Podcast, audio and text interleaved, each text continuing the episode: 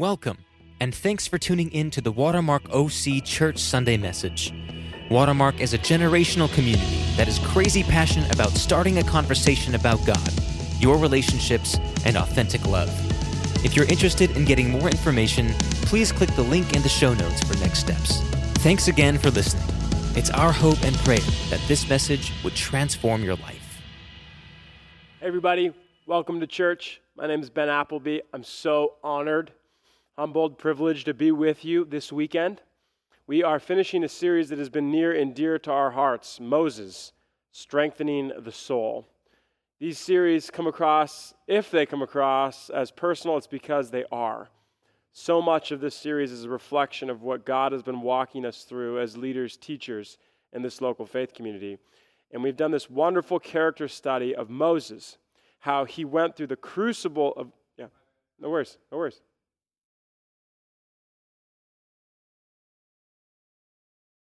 Okay, cool.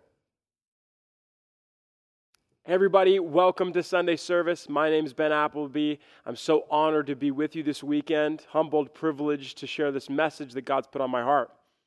We are finishing a teaching series today Moses, Strengthening the Soul.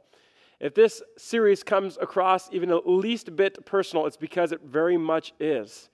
This series is an embodiment, an expression of my personal faith journey, of Bucky's personal faith journey. And we hope and pray that it has resonated with you, for you, during an incredible season where our souls have been rocked.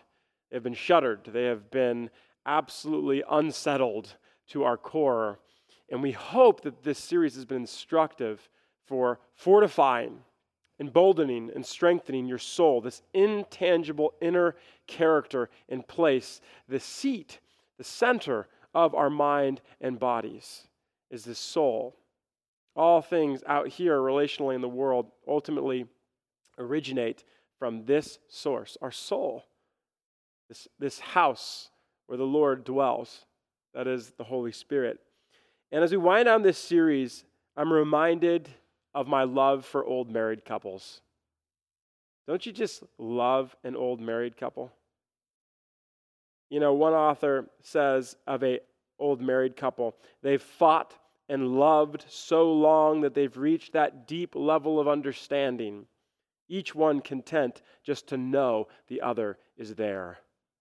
An old married couple, they don't have to sit there ogling one another, staring deeply and romantically into each other's eyes. They sit there on their rocking chairs on the front porch and they can just stare off into the horizon, happy to feel the summer afternoon air coming through maybe holding hands, not too much PDA, though I hope my, my physical displays of affection continue forever. They may just be holding hands. They're not even looking at each other, they're looking forward, and they are just content to be souls in one another's presence. They're sitting there, they have the beauty and wonder and awe of hindsight at their back. As they say, hindsight is 2020. They know that no amount of striving will get them any more success, fame, acclaim, notoriety, power, or money. An old couple knows that. An old married couple knows that. They have the clarity and confidence, not just of identity, but of really the meaning of life. An old married couple is able to sit there with that confidence. I've had the opportunity to sit with my grandparents who are 91 and 92. They've been married 67 years. And I sit with them, and most of the time, I'm so content just to sit there and listen to their retelling of stories. They're really narratives and histories, key moments in the marriage or the family. And it's such a wonder to sit with them and see the ease and the contentment and the peace that they have having arrived at that point in life. And what is it that serves as the anchor, the bedrock? What makes it possible to entertain that kind of presence, that kind of peace, that kind of stillness in one another's arms? I think it's faithfulness. To find another way, fidelity. This beautiful fidelity, right? And fidelity is a great word, even a better word for faith. That is what has led them to this deep stillness, this deep presence. is a complete, constant, unwavering commitment and devotion. And one author who wrote the book Faith by Allegiance Alone, a book by a man named Bates, you could look it up. It's a heady, heady theological book for you real students out there. That's one way that he defines faith. In fact, he's just using the gospel writers. And oftentimes, when you read the word faith in the New Testament books, the original Greek word is pistis, P I S T I S, pistis, allegiance, fidelity, committed love, unwavering and devoted love. Serves as the launching pad and the foundation and the, and the gives animation to presence and contentment. These things go hand in hand faith, fidelity, presence, stillness before the Lord. And I love these moments when I've got to sit there with my 91 and 92 year old grandparents. And I hear these retelling of stories and histories. It's not much unlike the retelling that the author of Hebrews does in, in Hebrews chapter 11 as he recounts the heroes and legends, the faithful men and women of the Bible. And of course, the author of Hebrews recaps in, in Hebrews 11, verse 23, even the faith of Moses, the object of this entire study and series. It says this in Hebrews 11, verse 23. Because of faith, Moses, after he was born, was hidden by his parents for three months. They saw that he was a beautiful child. They were not afraid of the king when he said that all baby boys should be killed. It was because Moses had faith he would not be called the son of Pharaoh's daughter when he grew up. He chose to suffer with God's people instead of having fun doing sinful things for a while, one translation says, my translation that I'm using. Any shame that he suffered for Christ was worth more than all the riches in Egypt. He kept his eyes on the reward God was going to give him. Verse 27 Because Moses had faith, he left Egypt. He was not afraid of the king's anger. Moses did not turn from the right way, but kept seeing God in front of him. Because Moses had faith, he told all the Jews to put blood over their doors. Then the angel of death would pass over their houses and not kill their oldest sons, where we get the Jewish festival of Passover. Because of faith, Moses was led through this incredible crucible, this incredible journey through the, through the wilderness, through the desert leading this stiff necked people, the Bible says, of the Israelites. They were like children, obstinate children. Lord, do I know about obstinate children, like toddlers, two and three year olds, when their stubbornness and hard heartedness and willful spirits will fight you tooth and nail just to climb up the stairs and get in bed. And Moses knew about all of this, but by faith, which is the vehicle that he had, it was the tool that he used in order to enter into greater and greater depths and levels of presence with the Father. You know, my mom said something recently to me as we were talking about pandemic. We were talking about politics, and we were talking about this season of incredible trial and tribulation. And she was talking about the ideas of fear and trusting God's sovereignty and how we do that dance and how we walk that tightrope. And she said something so simple, but it was so profound. She said that it's in times of fear, when fear rises up, we use our faith to fight it. I thought, what a simple, practical, but powerful statement to view faith almost like we're disembodied. Most times we think of faith as I accepted Jesus into my heart, therefore I have faith. This faith that's inside me, this I'm filled with faith. But I love how in that moment the Holy Spirit led her to describe faith as almost this thing that we grab a hold of and we use to do battle. Moses had that. The legends of faith had that. The shield of faith to fight every single battle that came their way. And faith, as I said, in this mutual symbiotic relationship with presence, faith leads somewhere and it leads to an actual place. That faith leads to greater union with Jesus, greater presence and union and fidelity with Jesus. That's why I love the old married couple. They are sold out, they have an absolute, one directional, committed love relationship. Can we say that about our relationship with Jesus? That we have that level of intimacy and devotion and commitment? That it is not just like this suitor or bad date that we just have to get through, or we're semi interested in this man or woman and we maybe go back to them. Maybe we'll have a second date, maybe we won't, maybe we'll call, maybe we'll text, maybe we will, maybe we won't. Comes and goes like an up and down romance. Faith, fidelity leads to a place, union with Jesus, and it also leads to heaven, which, by the way, is just, which is just more union with Jesus. We understand that about heaven, right? this wonderful eternity that we're all looking forward to, we're all praying for, we're all praying that comes quickly, comes soon. May your heaven, may, may, may your kingdom come soon. May it come swiftly, quickly. It's more union with Jesus. That's what this whole thing is about. This whole faith thing is all about. Where did faith lead Moses? Back to Moses for a second. Where did this grand, legendary devotion and fidelity, where did it leave Moses? Well, it led him to the promised land, right? Let's read. Let's pick up right here in Deuteronomy 34, actually. Deuteronomy 34, verse 1.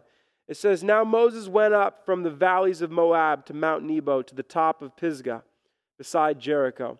And the Lord showed him all the land, Gilead as far as Dan, all of Naphtali, the land of Ephraim and Manasseh all the land of Judah, as far as the sea in the west, the Negev and the plain and the valley of Jericho, the city of palm trees, as far as Zoar.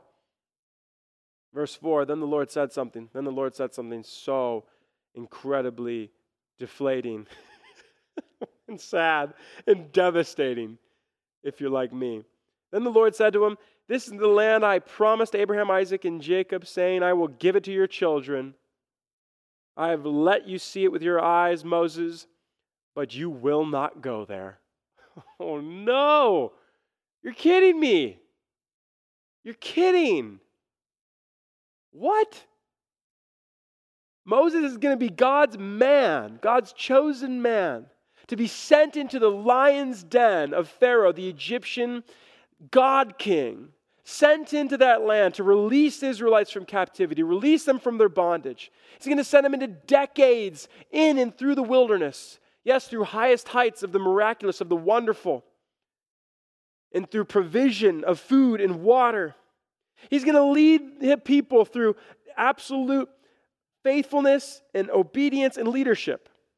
Moses was. Moses was faithful and obedient and an epic leader of this obstinate people that I already talked about. And he doesn't get to go in? All that faith, all that work, and for what? Just to see it from afar? Oh man, a lot of you are familiar with this passage. A lot of you know this history. But my question is have you ever really wrestled with and discovered the answer to why God would do it that way? Because at first reading, you'd think, man, that's kind of trivial. That's a little bit, why would you do that, God? Your chosen man, and then you wouldn't let him go in. You see, I think part of the answer, if we keep reading, is right here in Deuteronomy 34, verse 10. This is what it says There has never been another man who speaks for God in Israel like Moses. The Lord knew him face to face, it says. There was never been another like him that has done all the powerful works the Lord sent him to do in the land of Egypt against Pharaoh, all his servants and all his land. There has never been another who has shown all the great power and all the great fear which Moses did for all Israel to see. Fast forward for a quick illustration the transfiguration of Jesus, the very emanation of God and the man of Jesus radiating, emanating and radiating, his moment, his ordination, his blessing, his fulfillment, his messianic hope, all wrapped up in one moment the transfiguration of Jesus. And who is present? Only a couple people in all of history. Who is present? Moses. So when it says, never has there been, never has there been, never been, never been, never been, we see what a special man Moses is. And we start to see as we read this, as we read this, we start to see what the promised land really was. The promised land was not a territory. The promised land was not a geography between the Negev and between the palm trees and between Zoar and Gilead and Naphtali. No, no, no, no, no, no. The punchline, are you ready? This is so huge, and this comes directly from Barton, Ruth Haley Barton. This book you got to get and read it slow. If you want to make sure your soul makes it through this season, if you want to make sure you're not just completely devastated and your relationships are blown apart during the season and into the next political season that we're about to head into, go and buy the book Strengthening the Soul by Ruth Haley Barton. Go and buy it. And this is what she says. She says, For Moses, the presence of God was the promised land. It was not a geography, it was not a territory. The presence of God was the promised land for Moses. He saw God face to face. Never has there been another one like him, done all these powerful works in obedience and faith. And you see, Moses was just content to be a soul in God's presence, like that old married couple was God the Father and Moses. Together, content, at peace. The Lord knew him face to face. The question, the challenging question for me, you guys, as someone who's trying to guard my soul and manage my soul during these trying times is is that the type of relationship that I long for? Is that the type of relationship I have with the Father right now? That old married couple, that beautiful holding hand in hand with the Father, that full fidelity, that full commitment, that full trust, that foundation of presence. Did Moses get to enter the promised land physically? No. But what did he have through the gift of his faith? He had a lot. It was no little thing that God had given him through the crucible, through the desert, through the wilderness, through the trying time. He had total inner freedom from the false self. He didn't have to put up a show anymore. He didn't have to be a tough guy. He didn't have to be the self made man. He didn't have to be the sole judge of all the Israelites when they brought all their issues to him. He was totally dead to the false self. He could be completely and clearly him, Moses, no one else. He was rid and free of the false self. He was completely free from frenetic busyness. He didn't have to run around all over town being everybody to everyone. He didn't have to get it all done at a breakneck speed, looking past all the relationships that are getting burned along the way. He had total freedom from busyness. He had total freedom from exhaustion and overstimulation. He had total freedom from other people's expectations. Please, Lord, let us live differentiated lives. This term differentiated will change your whole world if you'll let it. It means that you can be, you can exist independent and safely apart from the person across from you, whoever they are, trying to inflict shame, guilt, pressure, burden, expectation, and throw all that on you. You can be at peace. You can have stillness and presence and not be overrun by other people's expectations. Moses had that as a gift from God. He had no need to defend himself. He had no leadership isolation because he experienced the very presence of God face to face. He had no need to prove himself intellectually. He didn't have to strive intellectually to be the smartest person in the room or the smartest, smartest person in the nation. He was free from all of these things. All of these things are the sum of a person so free because they've had union with Christ, you guys. Because they've found union with Jesus. They found this fidelity with Jesus that they would never exchange it for all the wealth, all the riches, all the status in the world. They are that old married couple. All they need is that rocking chair, man. All they need is that porch. And all they need is the very presence of God. And they're experiencing freedom from all of these trappings that we are tempted to fall into every single day definitely during this season. Moses knew the presence and the peace and the love, and he even knew the will of God. He lived in it because of that intimacy. And that, you guys, was something that could not be taken from him. I want to talk about that for a second. I want to talk about this idea of things taken away from us. Because this is a culturally, historically relevant term right now. For some of us during this heightened stress and uncertainty season, we are being led to believe that our promised land, America, is being taken from us, that our freedoms are being taken from us. You see, first it was you have to stay at home. What? Never in my life could I imagine someone giving me a stay at home order. Unfathomable, unprecedented, remarkable. My freedoms are being girded. And then it was, you have to wear a mask. What? On my person, I have to wear a garment, a material, a, a, a, piece of material? In the one place where my identity is seated, in the one place that I give and present and show to the world, I, I, My freedoms are being taken from me. And then finally, in the first week of July, you must con- discontinue your worship. That last one made me mad too. Made me uncomfortable too. Made me yell out in holy disconnect, in, in, righteous anger out to the world that this must not be so. These things that we believe are being taken from us. But then I sat with the Lord in prayer for a few minutes.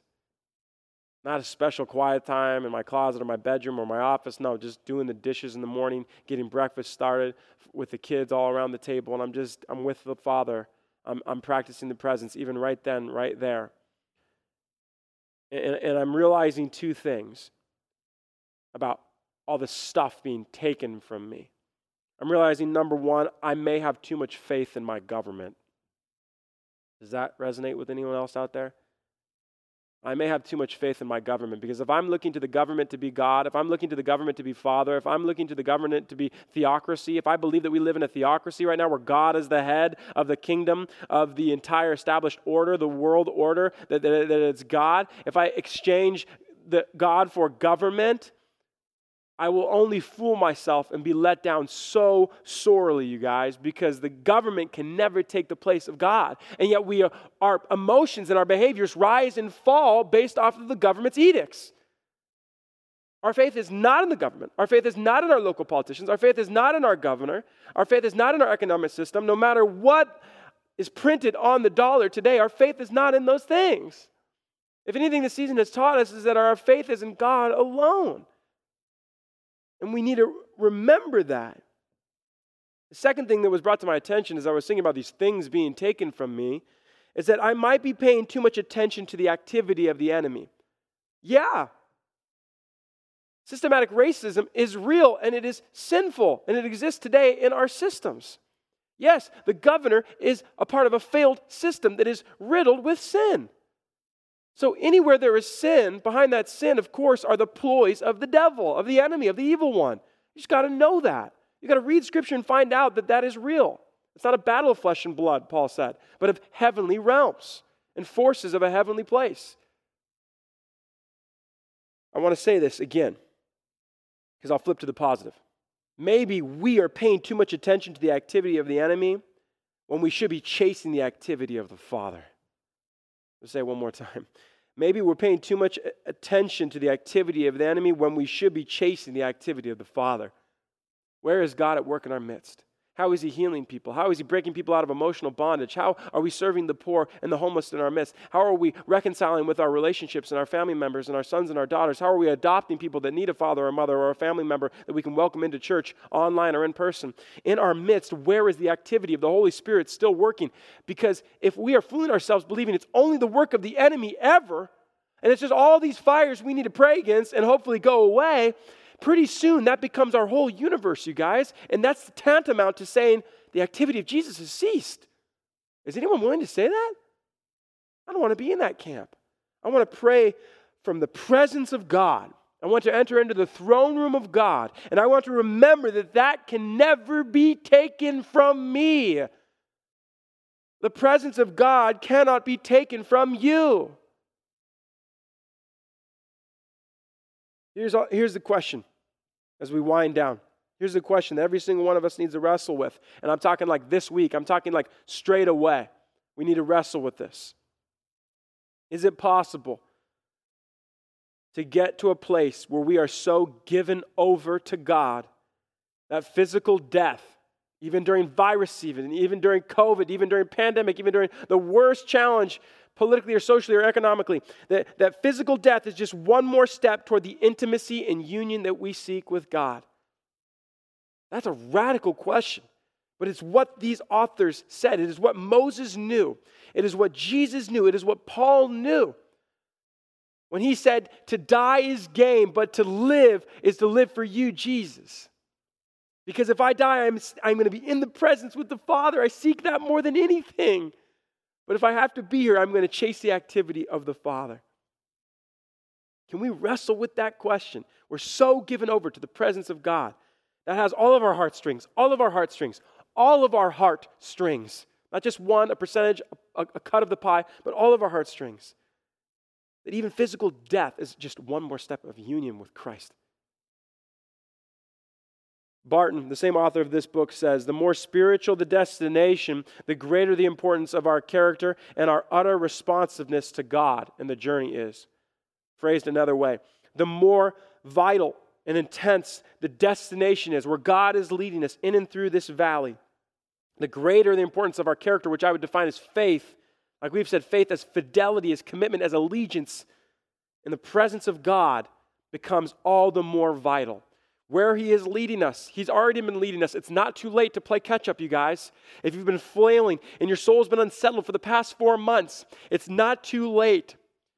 He's using this season to shape something in us.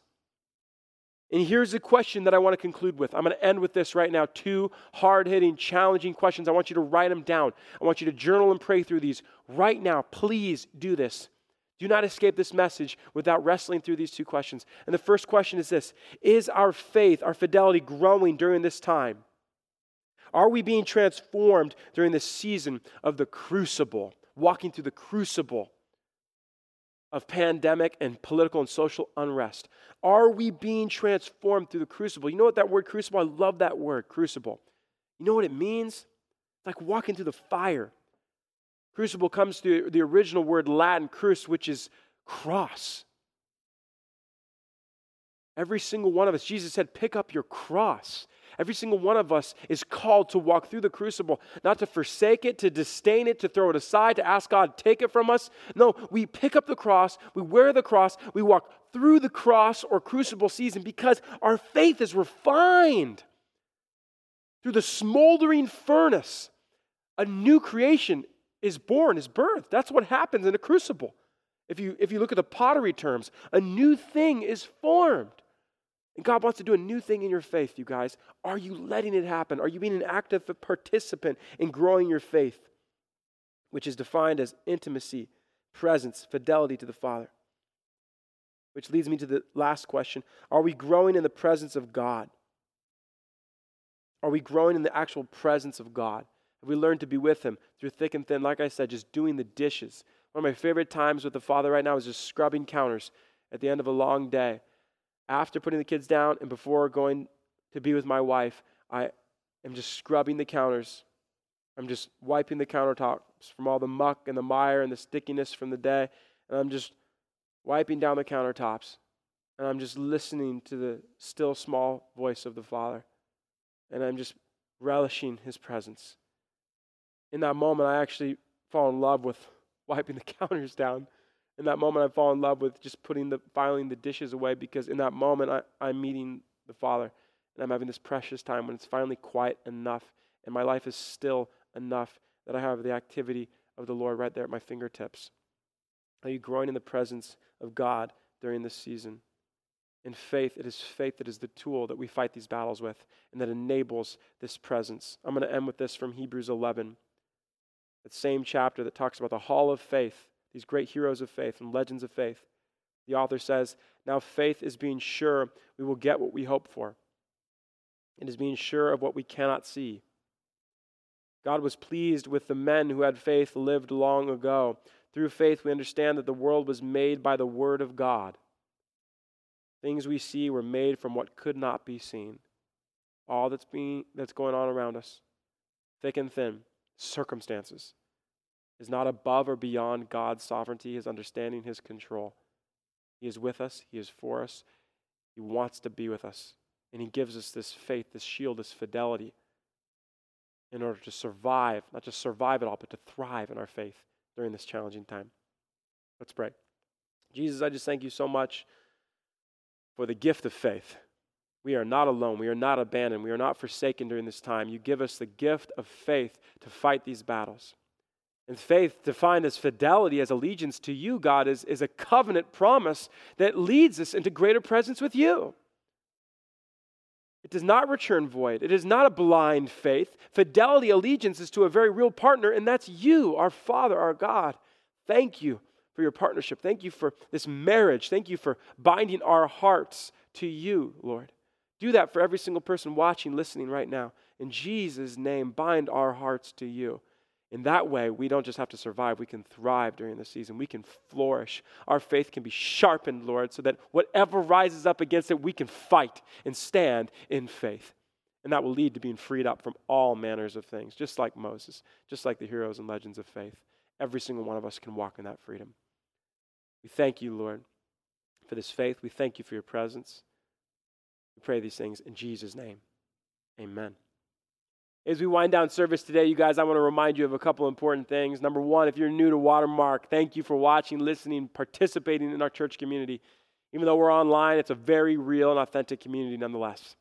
If you're new and you want to grow and you want to get connection, I know a lot of us are very connection starved right now. Do not hesitate to go to watermarkoc.com slash contact. Go to watermarkoc.com slash contact and fill out the form. We would love to respond, reach out to you, hear your story, and connect with you in whatever meaningful way is appropriate for you. Don't forget that. Please know that. Next, if you're part of our community and you're interested in getting involved, maybe you feel purpose starved during this time, we want to sign you up. There is a need for online volunteers. And you may be thinking, man, I'm not tech savvy. I don't know about social media or marketing or communications or camera setup or YouTube or production or directing.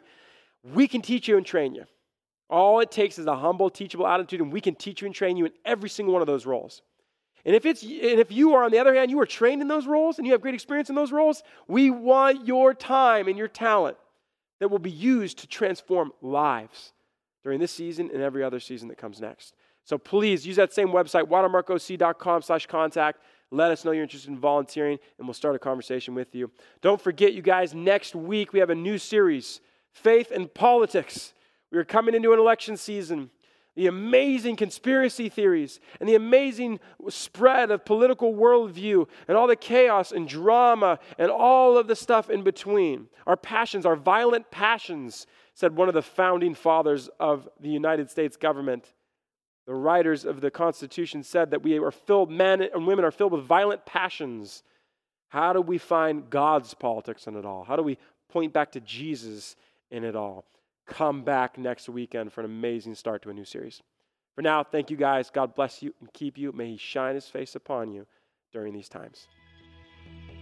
We hope that this message has challenged and encouraged you. If you need prayer, would like to join a small group community, or are interested in partnering with our work throughout Costa Mesa and Orange County, please go to watermarkoc.com. We would love to start a conversation.